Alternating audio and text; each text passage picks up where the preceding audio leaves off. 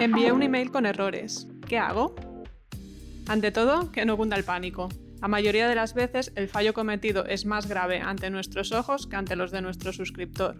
En primer lugar, debes evaluar la gravedad y el impacto que puede tener sobre tu negocio y analizar si es necesario pedir perdón o no. En ocasiones, el fallo tiene tan poca importancia que pedir disculpas solo empeora la situación.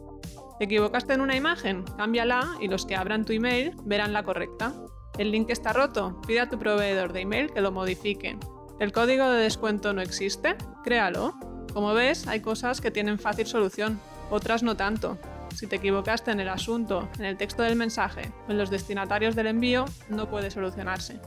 Cuando envíes un email de disculpas, intenta quitar miga al asunto y hacerlo de una forma simpática y cercana. Intenta recompensar a tus suscriptores con alguna promoción y haz tu disculpa extensible a todas las redes donde tengas presencia. Por último, no olvides medir el impacto del error.